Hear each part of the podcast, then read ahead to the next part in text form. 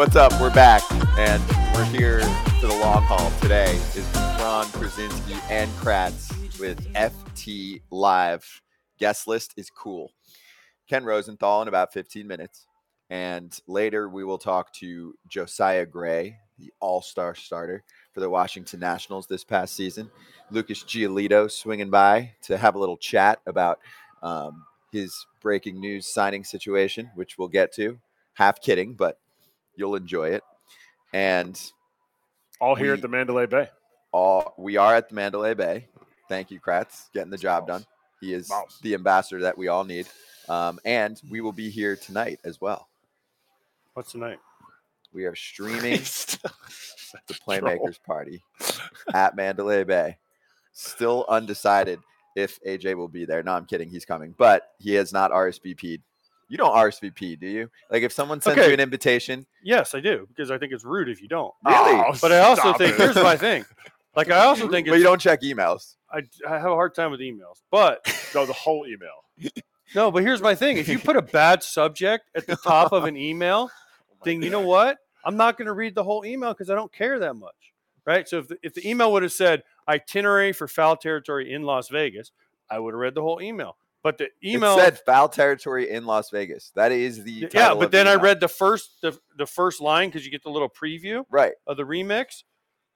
It said, here is everyone's flight information and hotel information for everyone to have. And I'm like, yep, I don't care about that. Where everyone's staying. I don't need anyone's phone number. I'm hiding from these people. Because you're so busy, you couldn't read the rest of the email. 100%. You couldn't give one of these. I couldn't take my thumb and go. So I blame Mark. I don't at all. There's zero. I love that you're trolling him, but there's zero. You need to read. You're just enticing people to. I was also out of town the entire week. What does that have to do with anything? So the email wasn't working. Oh, yes, it was. That is ridiculous. Says the guy who did a show from a cruise ship last week. It's true. All right, so now we know the email wasn't working. The email I think you know what happened? It got lost in the email. That was what happened.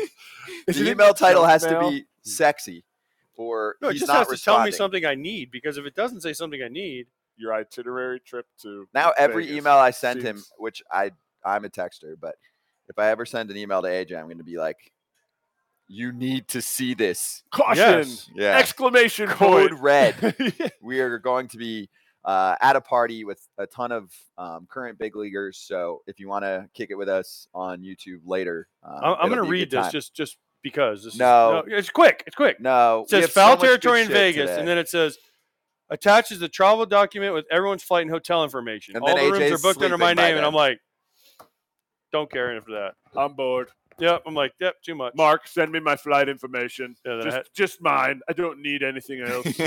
Why do I care when you guys get in as long as you're here? It's ridiculous. Team player. Let's charge the mound. Powered by Teaza, baby. Teaza took the trip with us. Always. There it is. It's always in my bag. It is. Always in my bag. I think it's parked in AJ's mouth right now. Yes. Peppermint. And for more info, if you're a dipper out there, because I know a lot of the baseball fans out there might either be around someone that dips or maybe they've been dipping themselves. No tobacco, no nicotine. This is the way to get it done. 20% off. Use the code FOUL. And obviously, you can check out their website for more information at teazenergy.com. John Heyman putting out a little more info on the Battle Royale that is taking place in New York City between the Yankees and the Mets. I'm friends with John, so I can make fun of him because on the tweet, it does not say Royale. Do you notice that? Battle Royale. Royale. For a second, I was like, Royale. Is he getting fancy on me?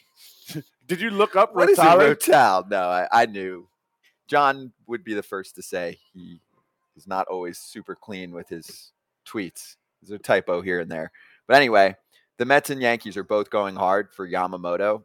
I just want to make sure we give enough attention to the second most coveted free agent on the market.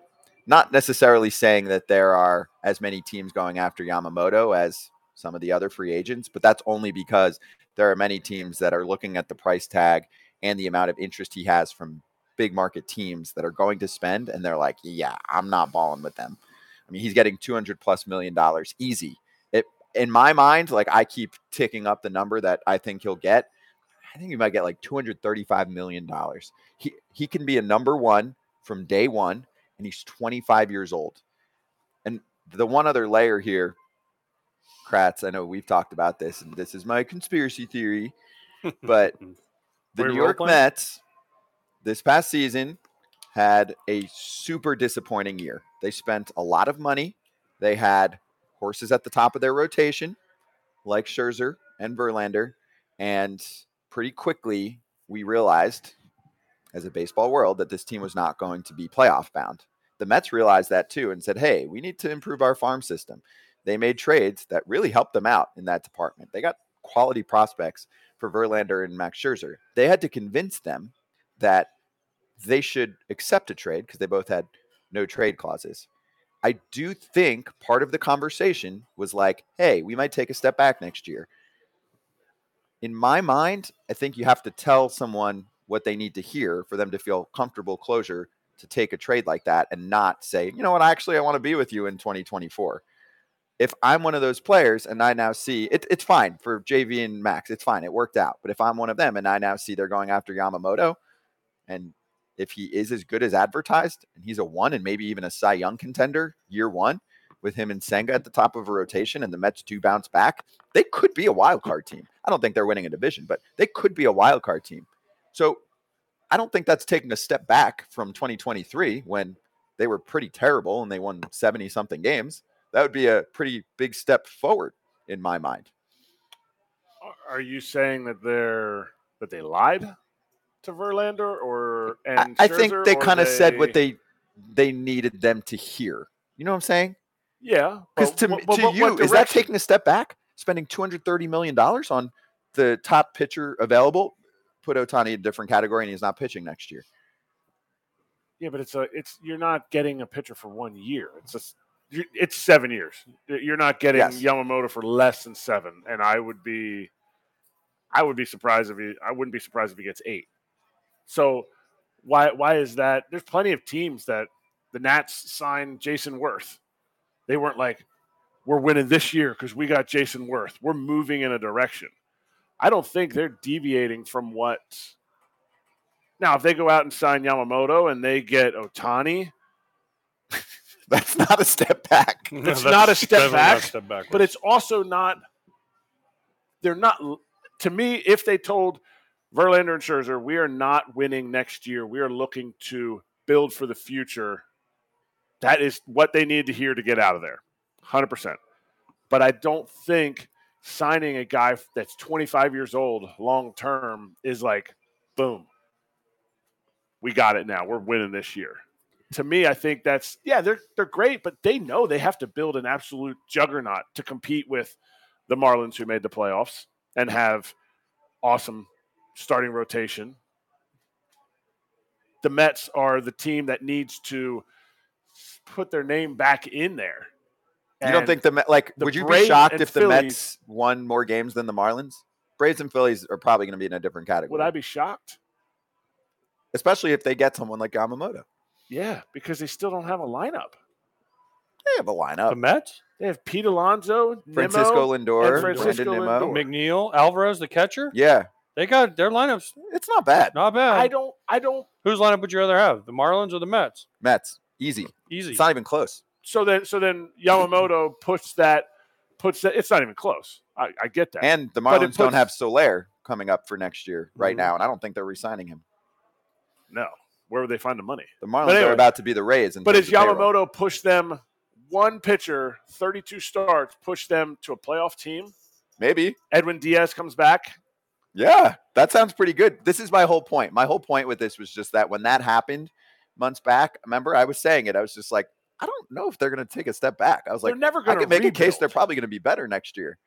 I'm just saying, I think, I'm not saying like, ooh, I duped you, we're actually good. Because again, Max won a World Series. We had him on recently. Like, he's not trading the situation back, right? It's not like he's going, oh, screw the Mets, I want to be back on the Mets again. So is Verlander? No. I think Verlander wanted to be in New York. I do. I believed those reports. And I think they were like, hey, dude, Like, you're at the point in your career where you don't want to be a part of a team that we know this year stinks. And then in 2024, we might not do that much. I mean, the guy that was telling them that, it was a little bit of Steve Cohen, but also Billy Epler. He's not even with the team anymore anyway. So I don't know. Just throwing it out there. So I'm not knocking anything. I like this for them. I like this for any team that has money. Totally. He's 25. Yamamoto is a dream free agent for most people. Totally. But if they don't get him, are they trading Alonso? You know, like reports had come out and said possibly trading Alonso. But if they don't get him now, they have extra money to pay Alonso. They have limitless money. They have limitless money. My whole thing with this is if you're Yamamoto, whoever leaked this is fucking genius. Why? Because you want every other team to say, oh, no, the Yankees and the Mets are involved. Price just goes. Because every other team is now like, oh, no, the Yankees are involved. The Mets are involved. Hell, I want the Cubs involved. I want the Dodgers involved. I want every big market team involved if you're a free agent. If you're the agent, make it up. I'm not saying this is what happened here, but slip a little note to Mike Vaccaro and be like, hey, we got a call from the Yankees today about Scooter Braun to be a pitcher. You say that happens? Yeah, maybe. Just to maybe up the value just a little bit, you know, because the Red Sox now are like, oh, shit, the Yankees are in, right?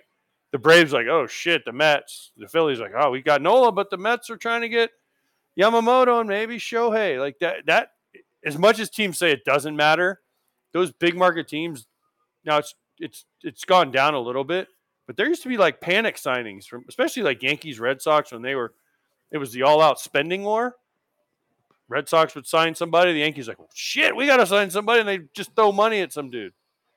So it definitely happens. It's just, it's on a lesser scale now. But listen, this is only good for Yamamoto. You want all the big market teams involved. If I'm his agent, I don't know who his agent is. I'm telling everybody. Well, Yankees, Mets, Dodgers. Yeah. Oh, Cubs. Yeah. Giants. Oh, Giants made a huge offer. Oh, yeah. If the Giants don't get Shohei Ohtani, I mean, I would think that they're going super hard for Yamamoto and obviously some type of bat. Bellinger. Snell. Dude, Giants. To me, Snell would be a good fit in the Giants because we talked about it yesterday, like how they manage their workload. He's like a 5 or 6 inning guy every time. Giants love those guys. Yeah. I need to see him not be a 5 to 6 inning guy. Well, I agree, but he has never been. But the team, he's got 2 Cy Youngs in his back pocket, and he doesn't take himself out of games anyway. Yeah, I mean, he throws 120 pitches in 6 innings too. Let me go. Let me play. The numbers go better the more he pitches. Anyway, so just throwing that out there. By the way, the best thing is Derek, our behind the scenes guy, is a big Yankees fan. Yeah, he's like, oh, they're Yamamoto, Shohei. Oh, Jordan Montgomery. I'm like, now they're going to, for me, Jordan Montgomery, if I'm him, unless they overpay me a lot, to go, like, they shit me out with such bad, like, juju. Oh, he's not going to be on the playoff roster, so we're shipping him out, and then he just goes out and dominates in the postseason. Like, it would take a lot of money if I'm Jordan Montgomery to go back to the Yanks. Yes. Like, they'd have to so overpay me. Yeah? Yeah. You would hold that animosity? I would try to freaking milk every dollar I could out of him. Well, I think he's going to do that anywhere. Yeah, but I'm saying if it came down to like if there was 2 teams, say the Rangers make him, I don't know, these are just random numbers. 5 years, $100, right? And the Yankees offer 5 years. Yeah. I know these are just easy numbers. 5 years, $100. Yankees go 5 years, $100. I mean, the Rangers is probably a bad example, but the Giants go 5 years, $100. Yankees go 5 years, $100. And he's like, the Yankees. I don't know. Some people hold that stuff inside. Yeah, I don't see him going to New York. I don't see him going back. That's just my take. But I think there's plenty of other teams interested. Again, but his agent. You always want to drop that in there. You always want to drop that. Oh, hell yeah. Oh, yeah. Those teams New York teams are involved. Yes, yeah, so you always want what we're talking about here. Just like the league drops in numbers on shows going, oh, yeah, I just don't see how you pay more than $325 million for Shohei. Like, I just don't see it. It's like, what? No. You put all that information out there, see what comes back. All right, so let's get into a lot of this with Ken Rosenthal coming up in a sec. But first off, use the discount code FOUL, F-O-U-L, for 20% off your first order at teazaenergy.com. So I think Ken's ready to go. Let's bring in our friend Ken Rosenthal right now, FT Senior Insider, to get into it. And he should be in Vegas with us. He's got a big trip coming up. Actually, I do want to start there for a quick sec to take us inside the mind of Ken Rosenthal. Do you freak out when you're on a plane going to the winter meetings because there could be a Wi-Fi issue, and that could be the time you get a text that like Yamamoto signs? Yeah, it's normally, that's just the way it is this time of year. There have been times, I think last year, in fact, San Diego, I did not have Wi-Fi going out there. Now, it turned out nothing happened, but it was one of those, I guess, United Airlines flights where, oh, guys, we're not going to have Wi-Fi today. So sorry. And yeah, it was peaceful, but it was making me a little nuts too. Katie Wu, yesterday we had Katie Wu on. Remember, she was out in Napa. And they signed Sonny Gray, and they give her, and they signed Lance Lynn, and they signed Kyle Gibson. They give him a 2-hour heads up, and she's like, "I can't get back from California to be to the press conference." Like, so, that would, if that happened to Ken, he would be a little perturbed. I feel like exactly. All right, so Ken, let's get into it. I know you put out your notes column today, and I wanted to start with Bo Bichette and Alex Bregman. Guys, we haven't spoken a ton about so far this off season. So can you give us some light on what you wrote about and the realistic chance that those guys are not with their teams for spring training or even also in the future? Like, are there legitimate chances that these two guys are not lifetime Blue Jays and Astros? Well, Scott, there certainly is a legitimate chance of that. And in fact, I would expect that neither will be a lifetime member of his team. Bregman has 1 year left on his deal. He's represented by Scott Boras. He's going to go to the open market. Most likely will get a really good contract. The Astros have shown over the years that they will let guys go. They let Correa go. They let Springer go. Bichette, a little bit different. He has an extra year on his deal. But again, they have not reached an extension with him. And that is kind of, in my view, what is driving some of these conversations now. There's a shortage of available quality position players on the market. Teams see that a Bregman is unsigned beyond this year, a Bo Bichette is unsigned beyond this year, and they at least inquire. Now, the question I have still is whether those inquiries are coming from the teams or if the Blue Jays and Astros are involved as well. I hear mixed on that, especially with the Blue Jays and Bichette. But the bottom line is the Blue Jays cannot trade Bo Bichette and get the same kind of player in return, most likely. Maybe you can. There's a world out there, I'm sure, where that exists, that kind of deal. But they're trying to win. They're trying to sign Shohei Ohtani from everything we've heard. And I don't know how that you make your team better for 2024 if you're without Bo Bichette. In fact, I'd like to see the trade that would make them better. That would be really intriguing. Bregman, it's the same thing. He is so valuable to that team offensively, defensively, leadership. They don't have an internal replacement. They don't really have anybody that could fill Alex Bregman's spot. So that one I have a harder time seeing happening because the Astros over the years, as I mentioned, they have picked out the guys that they want to extend. Jordan Alvarez, Bregman, his first contract, Altuve. And then they have let others go who they didn't want to extend or keep. So to me, it seems like the Astros have one more run in them. They're not going to rebuild. After this year, it gets trickier. Because Altuve's up, I expect him to re-sign there. That's his team. Bregman, a little bit different. I expect him to go out in the open market. And then the year after that, you've got Framber Valdez and Kyle Tucker both eligible for free agency. So the Astros are in an interesting spot here. And we'll see how they handle it. But I'd be surprised if they traded Alex Bregman. But don't they need to replenish their farm system? Or do teams at this point want to go for a 1 year? All or nothing. Well, they do need to replenish their farm system, Eric. There's no question about that. And Dana Brown, their general manager, is just completing his first year. He is a guy that really made Atlanta strong with the draft, and he's done a great job in Toronto as well. So I expect with him at the helm that they're going to do some things in the draft, some positive things. Now, you could trade Bregman and replenish your farm system, but you've been to 7 straight LCSs. You want to keep that going. And also, as you guys mentioned, Bregman is going to be $28.5 million this year. For a 1 year guy, and this goes for Juan Soto too, for a 1 year guy, the return is simply not as great when you only have the 1 year of control. So that's problematic when you're talking about trades for Bregman and, yes, even for Soto. Ken, I have a great idea. Trade Bichette for Bregman. And then we can start over. That makes no sense. It doesn't make any sense, yeah. What do you mean? You can move Bichette to third? Nah. You know, the Blue Jays need a third baseman because the Chapman's a free agent. I'm just saying. Good try, AJ. No. We're playing fantasy baseball here. I mean, why not? It doesn't make sense. We're not. Ken, did you catch any of our conversation about Yamamoto? And a little bit, yes. Okay, so I also kind of brought the Mets into the conversation. And I remember you had the article with Max Scherzer, right, when he was getting dealt and getting more context. Am I getting that right? Yes. It feels like a million years ago. So I was trying to make a case that I think the Mets, if they're going after someone like Yamamoto, that's not taking a step back. I know that it's a long-term deal if you're signing him, but spending $200-something million on a pitcher, and then I would assume they probably would do something else too. That's not taking a step back, and I would make the case that they'll probably win more games in 2024 if that's the case, and maybe at least be a wild card contender. Where do you think they're at, and do you buy what I'm selling that at the time when they told Verlander and Scherzer that they're going to take a step back or however they phrased it, it was a little bit of sugarcoating to kind of get the result that they needed? I'm not sure, Scott. I've certainly wondered that myself. If they gave that message to those two pitchers because they wanted those moves to happen and they wanted to set themselves up better in their minds for the future.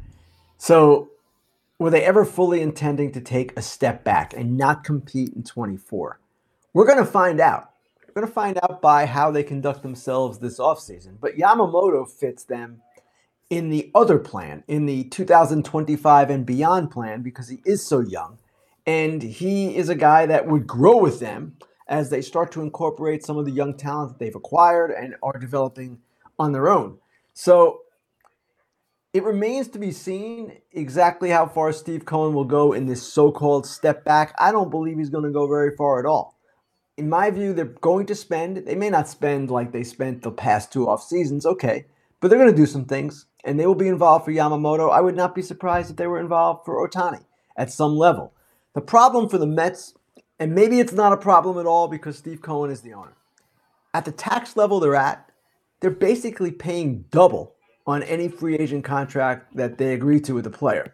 So, for instance, if you give Ohtani $500 million, that's $1 billion. If you give Yamamoto $200 million, that's $400 million because the tax is, I believe, 110%. Maybe Cohen doesn't care. He's shown in many ways that he doesn't care about such things, but if I were him, I might care about that. Yeah, I think at some point you have to care. Like, I mean, that's a lot of cheese. Going to Bob Nutting. Yes. I'm just picking on him, but it's going to the teams in revenue sharing, isn't it? It's going to the teams and it's going to the players in the sense of like the whatever, the 401k stuff, the Vanguard. Is that what it does? Some of it goes there. Some of it goes to teams. But anyway. That's where that is. So if they don't get those guys, where do the Mets pivot to in the sense that, oh, well, you know, if we don't get them, we told Scherzer, we told Verlander, we weren't really doing anything. Do you see a scenario where they stay silent? Do you see a scenario where they go, okay, no, not at all? No, they need starting pitching. And I expect that they're going to get at least one free agent starting pitcher, one of the better ones, actually. Maybe it's Jordan Montgomery. Maybe it's someone else. But I just cannot see them going to the point where they're saying 2024 doesn't count. I never believed that, even when Scherzer let me know that day that that's what they told him and that's why he agreed to go. They may not go as deeply into the heavy investments as they did before, but they're still going to be competitive. They're going to try. It's not the Oakland A's of recent vintage. They're going backwards. So while they're retrenching to some degree, or while they did retrench to some degree, it's with the idea of going forward and going forward quickly. So I don't know what the answer is there, and I don't know how it's going to play out, but they're one of the most fascinating teams for just the reasons you guys are bringing up here. What Verlander and Scherzer were told on deadline day or right before that, and where they go from here, based on what we know so far.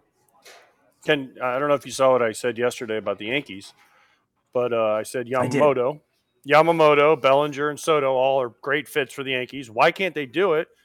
And obviously Soto, we're seeing in your article and other people, I've heard it too, that the Padres almost have to trade Juan Soto. But again, why can't the Yankees do this? The Yankees, George Steinbrenner have been like, write a check, and trade for him, trade everybody, right? It's obviously new Yankees. But why does Juan Soto have to be traded, and is he going to end up in New York? Well, why he has to be traded, as I wrote today, basically just do the math. And the math for the Padres is that their payroll is going down. They took out a $50 million loan to meet their expenses at the end of last season, including player payroll, as we reported in The Athletic, and they're not going to be at 240 again. The numbers we've heard are closer to 200. So you're doing that, you're already at 189. Luxury tax, you're already over. You'd be over for the fourth straight year. Now, maybe they're going to do that, but Peter Seidler was the guy driving all this. And he was the one who was so passionate about bringing that World Series title to San Diego and making it happen. I don't know that the people who are succeeding him in the executive positions are as enthusiastic. They are most likely more mindful of the bottom line than Peter Seidler was.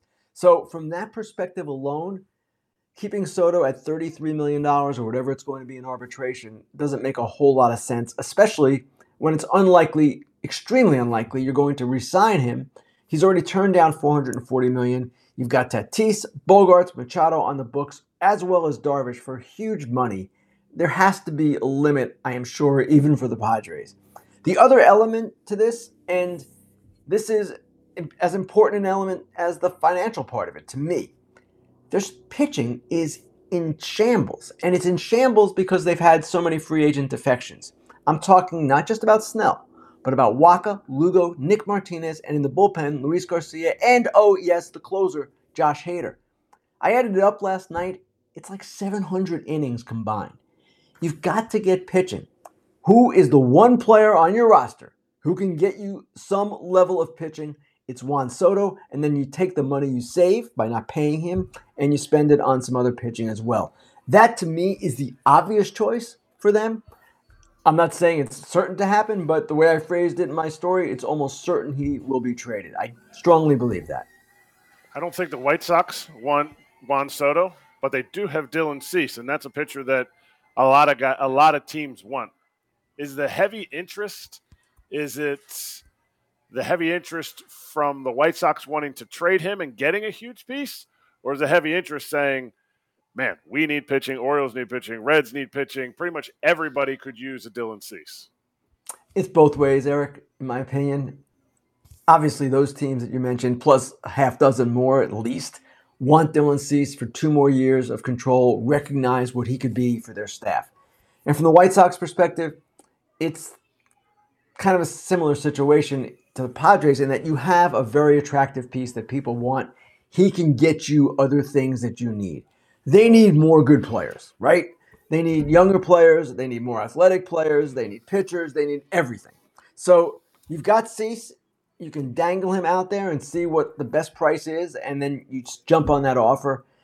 Their general manager, Chris Getz, has made it clear they are open for business, and that is the approach he should be taking, and it is the approach that I am sure we're going to see more of from him this offseason. We've already seen the one trade with Atlanta.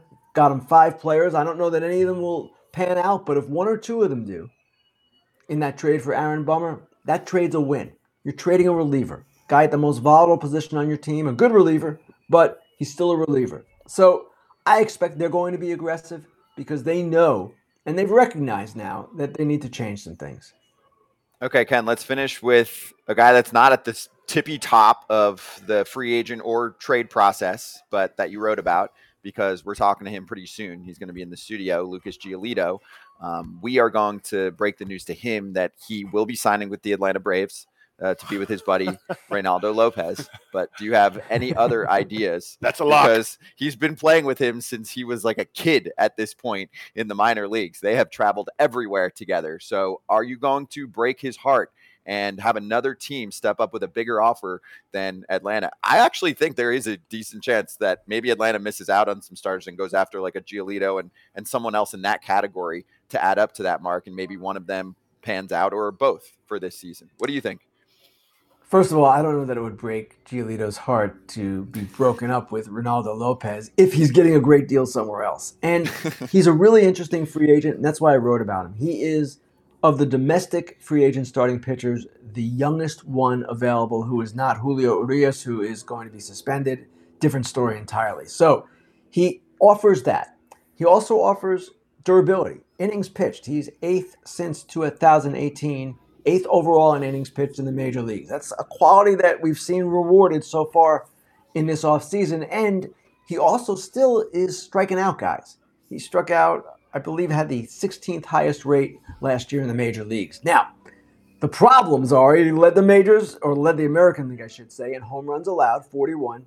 And he wasn't as good with Anaheim and Cleveland as he was with the White Sox. Now, I'd be interested to hear from Lucas if all that movement kind of screwed him up. It wouldn't be surprising to me if it did. He had a really crazy 2 months there at the end of the season. And he's a guy that, while he's not Blake Snell or Jordan Montgomery or any of those guys, he is still someone that teams should value in a big way because of the durability, because of the innings, the strikeouts, the age, all that adds up well. And to a team that thinks it can fix pitchers, and there are a number of teams out there that believe that and can do that, I would think he'd be kind of intriguing. So I expect him to do okay, and maybe better than you would think for a guy who allowed 41 homers last year, but he has a lot to offer, and ultimately some team is going to look at him and say, we'll take that guy. That guy might only be a number four, but we'll take him. Yep. Absolutely. Good stuff. Ken, appreciate the time. Back to reporting, and we'll look out for some trades and signings and all that. And we'll talk to you later this week. Thanks, guys. Thank you. Ken Rosenthal, FT Senior Insider, and the star, the lone star of Fair Territory with Ken Rosenthal, which which dropped yesterday on YouTube, on wherever you get your pods. Check it out.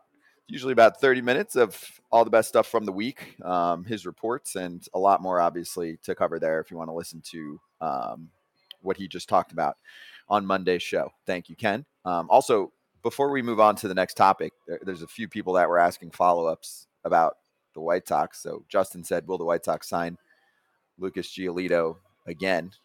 And Doc said, the White Sox should trade Luis Robert Jr., best way to do a complete rebuild, not halfway. We don't say that word in Chicago anymore. Rebuild? Because they just went through about four of them in a row. Right. They got him nowhere. Somebody said they should trade Luis Robert earlier on this. Was it you? It was me. It might have been. And you. What did I say? You said, not a chance, bro. Why? Because there would be an absolute uproar of the hundred of fans. There's a lot of fans. There's a lot of White Sox fans. Also, I mean, there's not as many Brewer fans. You know, White Sox fans are Brewer fans. But, it's close. First of all, rebuilds suck, and it's called tanking. Yes, okay, that's what it should be called. It's called tanking. Doesn't want to do that. That's what I'm saying. The division, it sucks. Yeah, it's kind of like Heim Bloom. It sucks compared to the rest of them. It's kind of like Heim Bloom, right? When he went to the Red Sox, what was his first thing he had to do? Trade Mookie Betts. Yeah. So Chris Getz is going to come in. He got Bummer, and he got some pieces for Bummer. He got 5 players for Bummer. Sure. That's great. You need depth. You need players. You need hope all these guys work out, right? If you trade Robert and Cease, and you go into 24, and you're like, our starting rotation is Michael Kopech and some guys. Yeah.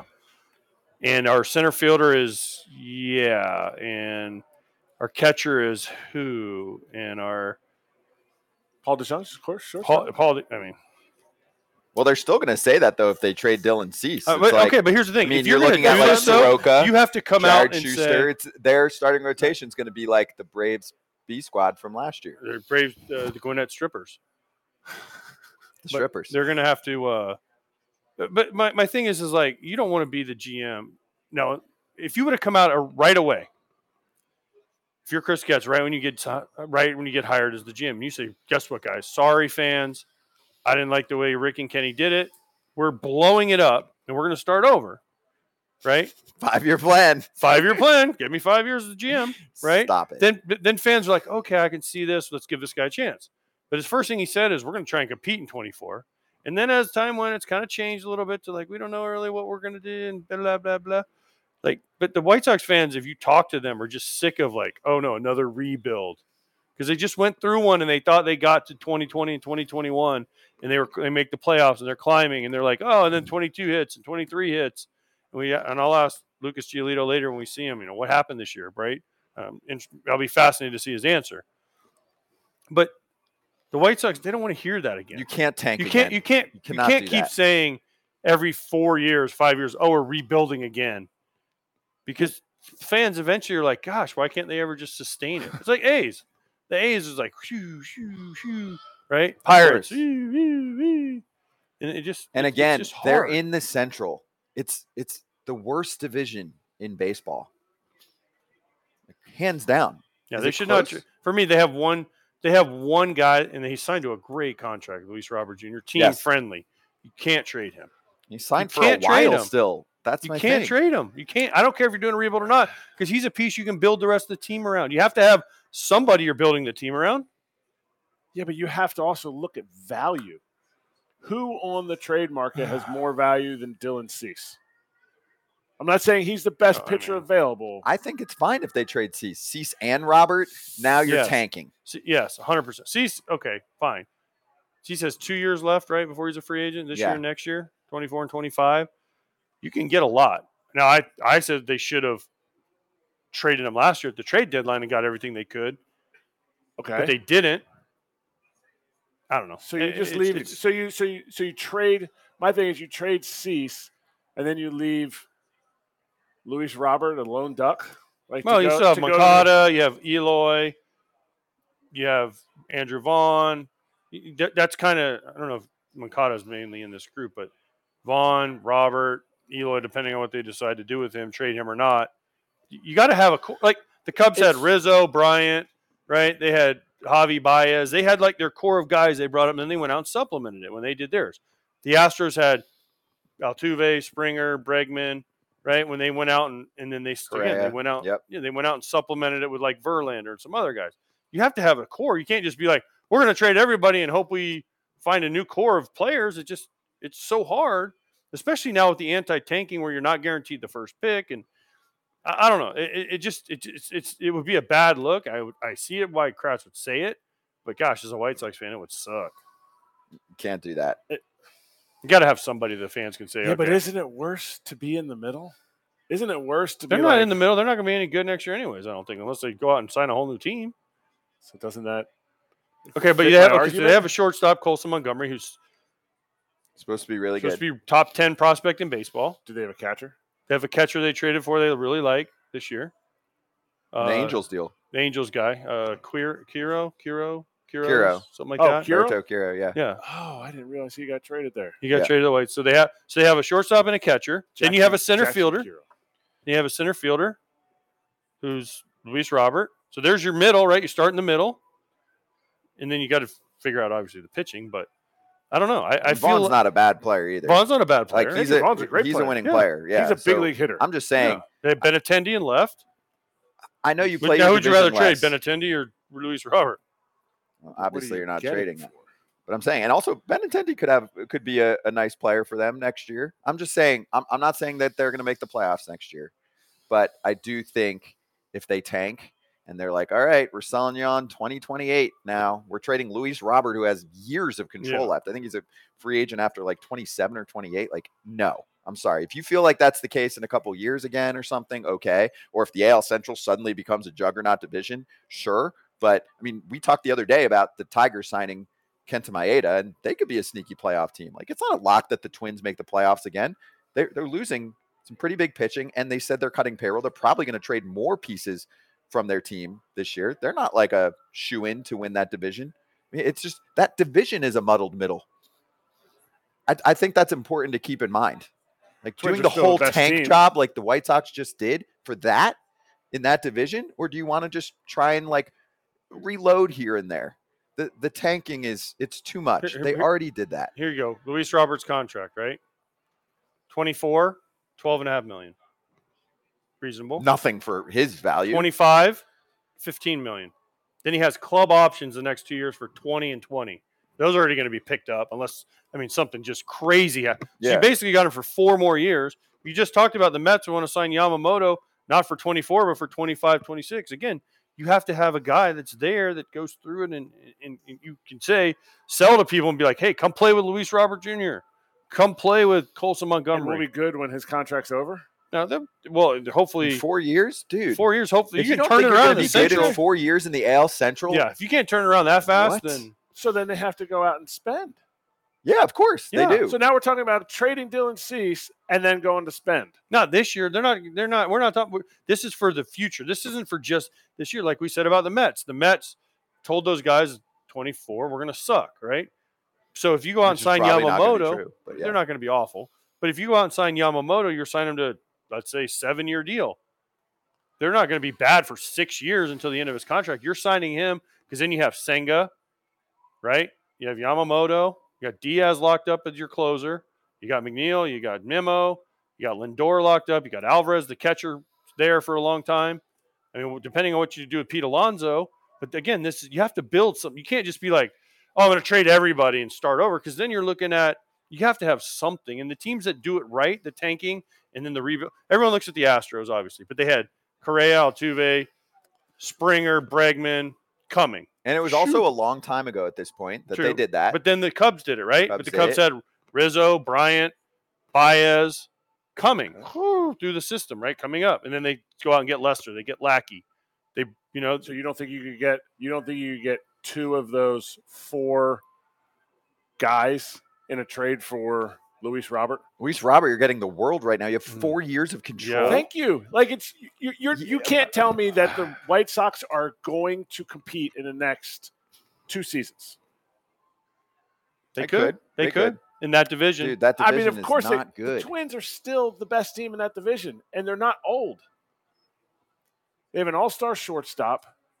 They have Julian came up as a big league hitter. Yeah, I like the Twins. Like so that's what I'm saying. I get it. They're not a juggernaut, though. They're not a juggernaut. Going to be a question mark next year. But they're cutting payroll. To me, if you're not going to be a playoff team in 2025, the White Sox, how do you not? Well, you have to even see how this year goes. Luis Robert, just to put butts in the seat? No, you have to see how this year goes. You can't just trade. You can't just trade them to trade them because it'd be like, oh, we're going to get 4 guys back. Well, here's the thing about prospects. They don't all become stars. I mean, how many? We're not talking about how many he's getting. You're getting almost surefire dudes. No, not always. I disagree. I just reviewed Blake Snell's case, and I looked back at that trade. And it's funny because we always make the joke, if the Rays call you about a trade, hang up. The Blake Snell trade did not work out for Tampa Bay. Look back at the trade. And it hasn't even been that long. Did not work out. And Snell had multiple years of control coming off what? It was the World Series. Wasn't it coming off the World Series after in 2020? Yeah. Like, high value. One of the stars, like Luis Patino, he's already moved on to another team. Look back at that trade. Isn't he a White Sox? He's a White Sox. He's on the White Sox. So I'm just saying. See? I don't know. To me, trading is so hard because you just don't know. You don't know in baseball with anybody, because that's why like 50th round draft picks make it, right? Mike Piazza, 63rd round pick. We talk all the time about Mike Trout being in Anaheim and never making the playoffs. Are we wasting Luis Robert's years in Chicago? I think why is it not? I think Luis Robert and the White Sox have an easier path to get to the playoffs because they're in a better. The division is much easier to fix it quickly. And once you're in, anything can happen. We've seen it for years now, right? But the White Sox, to me, have an easier path to rebuild, and they also have the financial wherewithal, if they want to turn it on, to bring in players outside the organization, free agency, trades, whatever it is, because they had a payroll of almost $200 million this year. It was a lot. It was in the top half of the league. They could go more if they want. But they're not jumping in. They cannot afford any starting pitchers in the free agent market because they don't pay anybody over $100 million. That's not true. They could. They just don't. That's why I'm saying, but they don't. Like, you can't just be like, okay, well, we're going to keep Luis Robert, and then we're going to get Jordan Montgomery and pay our first ever $100 million contract to a guy that's going to get, to me, I think Monty's going to get $180 million. Yeah, they're not at the top of the market, but they're going to be potentially, if they trade Cease, in that mid range. And even if they don't, I mean, they might look at a I don't Marcus know. You Stroman, bring him across town. You think Stroman's getting 100+ mil? I don't know. I haven't looked into. I don't think so. But I don't think he is. I mean, that's just probably, that's just a gut reaction. 3 years, 75 is my guess. Something like that. You might look at a Paxton, obviously injury concern, a Severino, a Waka, a Seth Lugo. None of those guys are getting $100 million plus. You know what I'm saying? There's a lot of guys still. And that's why, you know, one of the fans here asked about Giolito. So just throwing it out there. It's good stuff. All right. So before we get to conversations with Josiah Gray and Lucas Giolito coming up, they will be here in Mandalay Bay in Vegas with us, sitting next to Kratz, because he's wearing the most cologne today. I don't know. So, that's hard to beat you in that. I do want to get to a topic that for this show, I feel like is relevant and we need to like peel back some layers. Okay. So let's show some money moves, different kind of money move segment today. Bob Nightingale putting this tweet out, and I'll also give you some more context from Ken Rosenthal about playoff share money. So the Rangers championship share, 61 full shares, was a little over $500,000 per person. The Diamondbacks NL Pennant share, they gave out 71 full shares, was a little over $300K. Both teams were generous, knowing this is life-changing money for the tireless clubhouse employees and support staff. And if you're unaware of how this works, it comes out after the World Series. They figure out what the money is from the gates, from the playoffs, not for the games, only for the games that you're guaranteed. Only the first four games. First four games in a seven-gamer, first three. In the wild card, it's the first two, if that makes sense, because you can't pay people based off games that are later on in a series, because then it could alter the integrity of the game, because people would be like, let's play a longer series so we make more money, because someone has asked that before. They're like, they should pay him for game 6 and 7. I'm like, no, I'm against that part. That does not make sense. You know who gets that money, though? League owners, teams, let's go. Rob Manfred. But anyway, this is an important thing. It gets talked about in baseball a lot, and obviously on this show we can really dive in. Just one more thing before we do that, because Ken Rosenthal wrote quite a bit about it as well, and I thought he had some interesting points about Evan Longoria being on the Diamondbacks, and he was one of the guys leading the charge in the meeting, being like, listen, we can change people's lives. Apparently, you know who was one of the best back in the day? Rickey Henderson would tell guys for his playoff teams in the clubhouse, like, screw that. It's like, you give it to, you know, this guy and change his life. Like, the players that are on the team for the year, they get the playoff shares. They're in, right? That's the conversations that occur. If you're on the roster for a certain amount of time, you automatically get a full share. So that's the people you know get a full share. Even if you're injured, you're on the roster. It's so hard, though, in these meetings, because you forget people, and there's so many people that help you during a year, and then you feel terrible. And I've said in these meetings get heated, because there are people that are like, oh, let's give Scott Braun a full share, and then there's somebody else like, what the fuck did Scott Braun, you know, what did he do? And then you get players arguing over who should get what, and you can give cash grants, you can give half shares, you can give quarter shares, you can give eighth of a share, you can give $500, you can give, you know, it's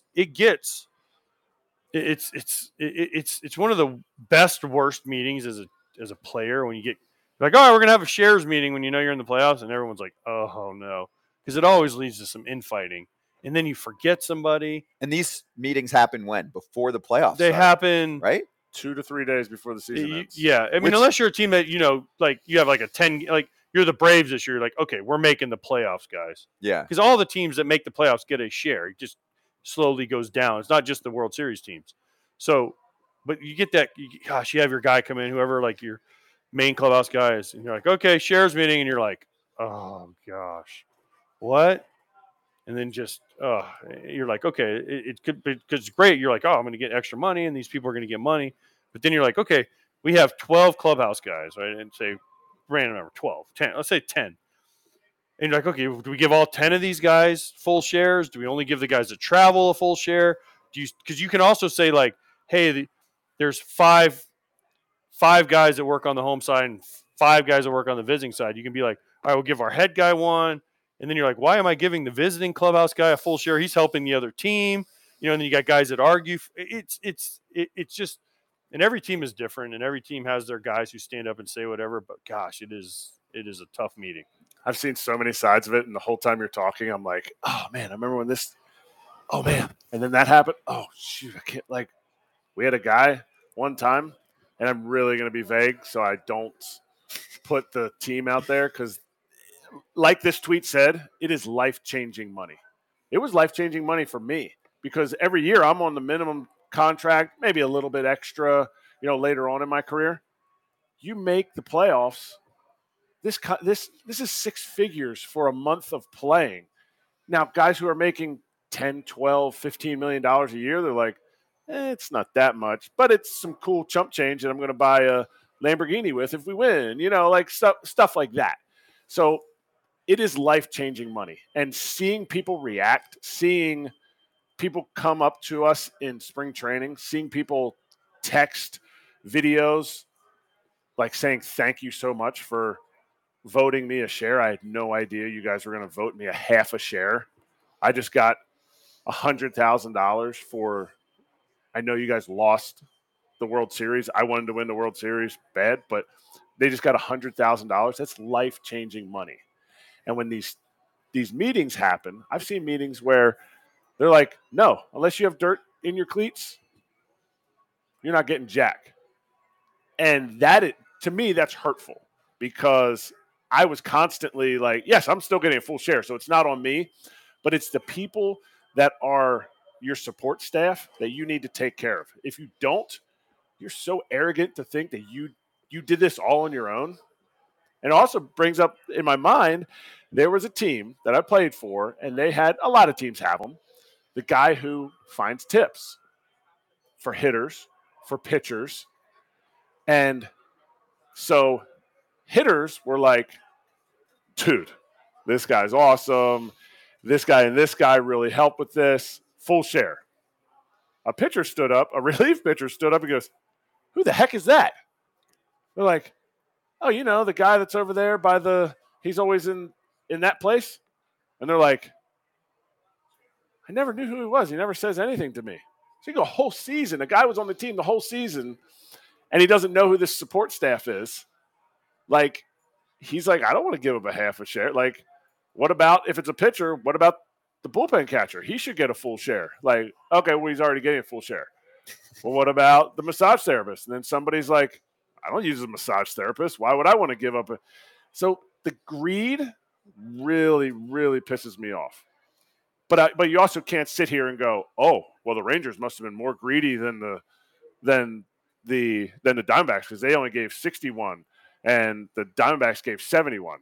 That's not how it works. No, some teams have different staff and everything. Yeah, and that's my last point. People do different things. I remember in 2005 we forgot our advanced scout.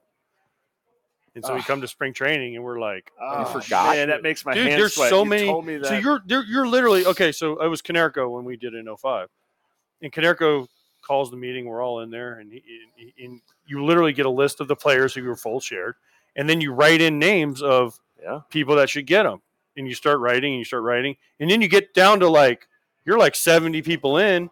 You're always going to forget somebody. So our security guard, our advanced scout, we come to spring training, and he's like, and, you know, I didn't get a share from you guys. So we literally, a bunch of us wrote checks to him. And like 10 of us got together and wrote him a check. I mean, it didn't equate to a full share, but we all were like, hey, let's chip in a certain amount and got him, you know, a nice, hey, here's a nice, sorry, we fucked up. Like we fucked this one up. I'm sorry. Here. That's great. We handed him an envelope full of, here's, you know, whatever. I forget, I don't even remember what the number was, but here's checks. Go. Sorry, we messed up. And he was so happy. Awesome. But, you know, there's always a thing where you try not to. But you can't. There's so many people. Many people that do so many things. You just can't always remember everybody, and it sucks. Okay, ready? I'm going to blow your mind. So you're telling me that the biggest time of the year, playoff time, is coming up, and you're forcing a bunch of players into a room to get in heated debates. Right when you want your flow and your chemistry, hold up to be at its finest. You are debating about how much money should go to team employees. They're not union members, team employees. This smells to me like something that should be done on the team side and figured out. Like, this is your job. This is what you get in a playoff share. Like, that goes in your contract, or I know they don't do that with a lot of people now. Why is this on the players? Because this is the player's share of the pot. Okay. So what they do is they take the revenue from the first four games and they split it, and that goes into a 7-game series, and it goes into a pot, and they split it. And this is the players' shares, because the players don't get paid in the postseason. I understand. This is basically your paycheck for the postseason. But it's not as if like we found this like on, you know, some ancient grounds. Like this is how it must be done. Yeah, but we don't. The players don't want the team picking who gets the money. You see what I'm saying? Because let's say you have a guy. Let's say you have a September call-up guy that's there for. There was a guy like that was there for a week. If someone gets hurt and he comes up for a relief pitcher for a week. The Diamondbacks just did this. Anyone that was on the playoff roster, even if they were barely on the playoff team, roster, you automatically Jarvis always get a full share. Jordan Lawler, guys that, you know, barely played. They usually do it quarter share, quarter share, quarter share. So farther you make it. Okay. So Jordan Lawler would have gotten a quarter share for the time he was in the big leagues for the regular season. Then he gets a quarter share for being on the wild card roster. Another quarter share for being on the NLDS. Right. And then another quarter share for NLCS. Then he's fully okay. Rested. So I'm just saying, like, players, that's one thing. Figure that out with players. Okay. Team staff, put in a different category. This is not hard, something set in stone. It's not hard. They make plenty of fucking money. Whether they have to both come together and say, hey, like, this is how we split it. So let's put, you know, 5% aside and we figure that out with our team employees. The players don't trust the owners. That's fair. The teams. That's why it's on the players. Okay. That's why. Because the players want it that way also. The players want to be able to have the final say, and it's why it's in the CBA. Is because the players want to have the say to the – because a team could say, well, I'm going to give my general manager a full share bonus for putting the team together. Well, and as players, we could be like, well, we all hate the GM. We're not giving it. He makes enough money. We don't need to give it to him. We'd rather give the full share to – you know, the third clubhouse guy that washes my jock every night. Like, he deserves way more. The general manager's making $3 or $4 million. That guy's making $40,000. I can give him $500,000. That's 10 years of salary that he just made. Life changing. Yeah, it changes the whole trajectory. And a lot of these kids are young. I remember when we won in 2005, we had kids that were in college. We had that were like struggling in college, and we give them, you know, our shares weren't this big at the time, but like you give them a half share, it's like $100,000. They're like. And how much do you think they're making to do a full-time job with the team? $30,000? 25. At that time, 25, yeah. $30,000. Yeah. A full-time bat plus boy. Tips, yeah. Doing now tips is where that's the other part. Man, you just keep bringing up so many thoughts in my mind. But what you're saying, Scott, and this is my gripe, is teams are now going to, because staffs are ginormous, they're going to some of these analytic guys that they're putting on the field, and they're saying, I know you could probably get $150,000-$200,000 job, but do you want to come and coach in the big leagues? Do you want to come and be part of our staff in the big leagues? Well, yeah. Okay, we can only pay you $80,000. We can only pay you $90,000. It's like, well, wait, whoa. Why am I going to take a $60,000 to $100,000 pay cut just to come and be a coach in the big leagues? And they're like, because we're going to make the playoffs, and you get a playoff share. The Astros can do that every year. Wait a minute. Why do the Astros – we just talked about the fact that this is the players' money. Why do the Astros hire people based on the fact that, oh, the players are going to give you a share? All of a sudden, players – and I heard this in a meeting too – players are like, whoa. Why are we giving this guy a share? I know he helped us, but he has – you know, because you get to know these guys. He took a pay cut to come to this team. He took a pay cut to come to this team and was given the assurance that you're making the playoffs.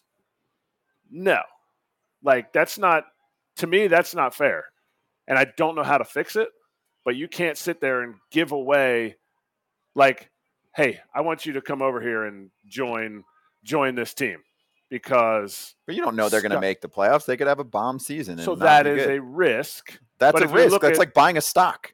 Like, hey. It's like going, okay, the Astros want to hire you. And they're like, okay, we've made the playoffs. We've won however many times. Let's go. We're going to give you $60,000. But you know what the playoff share was last year in the ALCS? It was $100,000. So you're going to make way more than you're making in your job now. Mm-hmm. That's not fair. That's interesting. So we could spend an hour on that. We do have some guests. Really greedy dudes.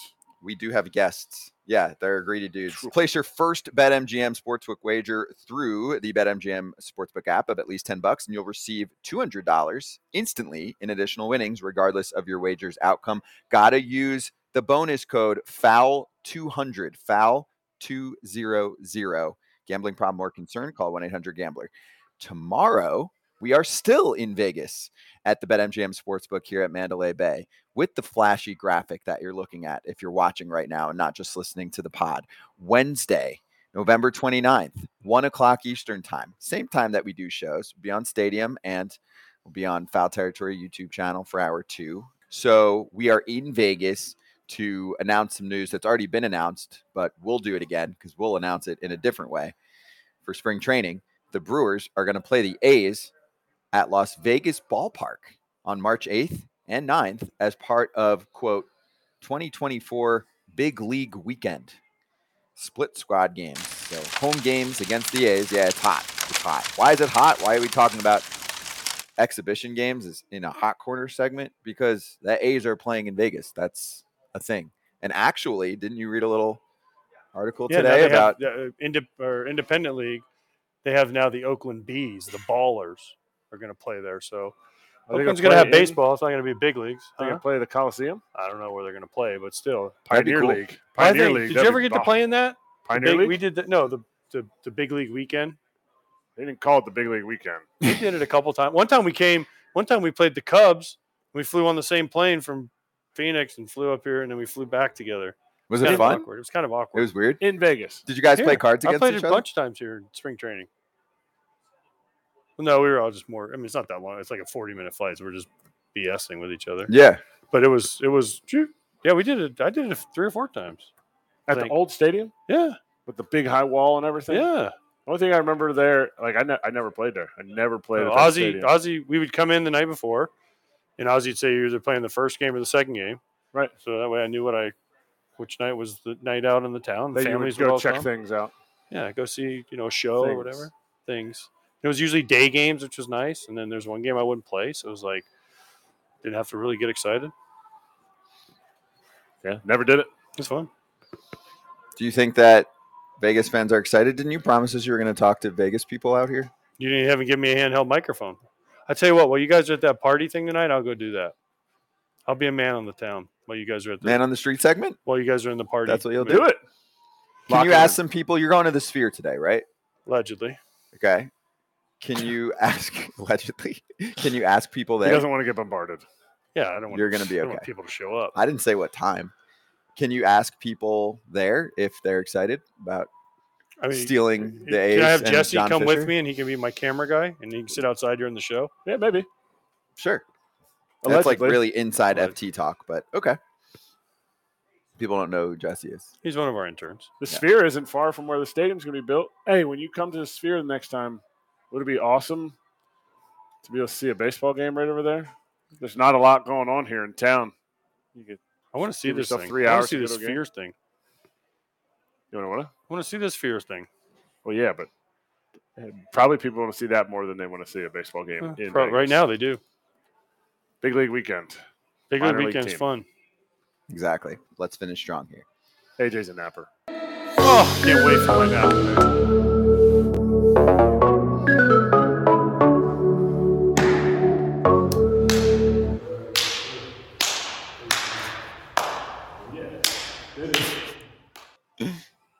Some people have just been in the chat today just calling for us to drag the Mariners. I don't know. I think there's just angry Mariners fans about what's going on. So angry FT Mariner fans? FT Mariner fans. We cover that a lot. Also, by the way. We have a good say. That's a good lead-in. Cal Raleigh is going to be one of our guests tomorrow. So we'll ask him about their Shohei Ohtani non-pursuit, the loss of his teammate, to the Diamondbacks, Eugenio Suarez. I bet you they're not going to re-sign Teoscar Hernandez either. He's going to hit free agency. Their big thing now is 54%. They're going to sign 54% of the free agents they need to. And they don't want swing and miss guys, right? They struck out too much. Now they're like, oh, Suarez led the AL and K's. He gone. So complete shift. No more strikeouts. Yeah. So they're going to go from the Mariners to like maybe the Guardians offense. I don't know. I'm very curious to see what goes down there. And Cal Raleigh's not. Cal Raleigh's gonna hit some dingers. Cal Raleigh is a star, but he's a star. They need to get some help for your boy. He's also, according to Scott, not the 4-hole hitter. Cal? You said it. I didn't. Cal doesn't want to be the 4-0 hitter. That's what I said. He wants help on his team so he can be like the 6-hitter. We'll ask him tomorrow. Yeah. See if it gets him. See if he wants to leave the show because you're being mean to him. Not that he doesn't want to be a 4-hitter. That's AJ slander. Classic AJ slander. How is that slander? You said it. What do you got on your head? The Cupacabras? You're coming in strong in Vegas. Vegas, shit. This Vegas hat. I don't even know if I can wear this out in Vegas. It might get stolen. Los Abaceros. What is that? Exactly. You need to look it up. The Copa Diversión Series. Well, I know that, but which one team is that? The Scranton Rail Riders. Oh. If I would have flipped a coin, it would have been that or the what's the other one you always wear? Oh, Columbus Clippers. One? Columbus Clippers? Or Scranton Wilkes-Barre. We already said that. So the Iron Pigs. There you go. Which one's the Iron Pigs? The Iron Pigs is the Mamawanas. No, which Iron Pigs are not Scranton Wilkes-Barre? No, Iron Pigs are Lehigh Valley. Iron Pigs, Phillies. Scranton Wilkes-Barre is the Yankees. Columbus is the Cleveland Guardians. So yeah, some of us skipped that league. Some of us didn't, and played a lot in that league. We'll see you tonight, 10 o'clock Eastern time, if you're up late on the East Coast for the Players Party. Tons of current player guests, and then tomorrow, FT Live, regular time. Cal Raleigh, 10? Brent Suter, Will Benson. 10? I thought it was 7. 10 o'clock Eastern. Oh, my gosh. Read your emails one time. We'll see you tonight. It's like you don't even listen to me anymore. Hey, get in on the action with the FT fam at BetMGM. New customers use the bonus code FOUL, F-O-U-L, for a $1,500 first bet offer. Download the BetMGM Sportsbook app on iOS or Android or visit BetMGM.com. Sign up and deposit at least $10 into your BetMGM Sportsbook account. Place your first wager and receive up to $1,500 back in bonus bets if the bet loses. If that bet does lose, your bonus bets will be available once your initial wager is settled. Gambling problem or concern? Call 1-800-GAMBLER.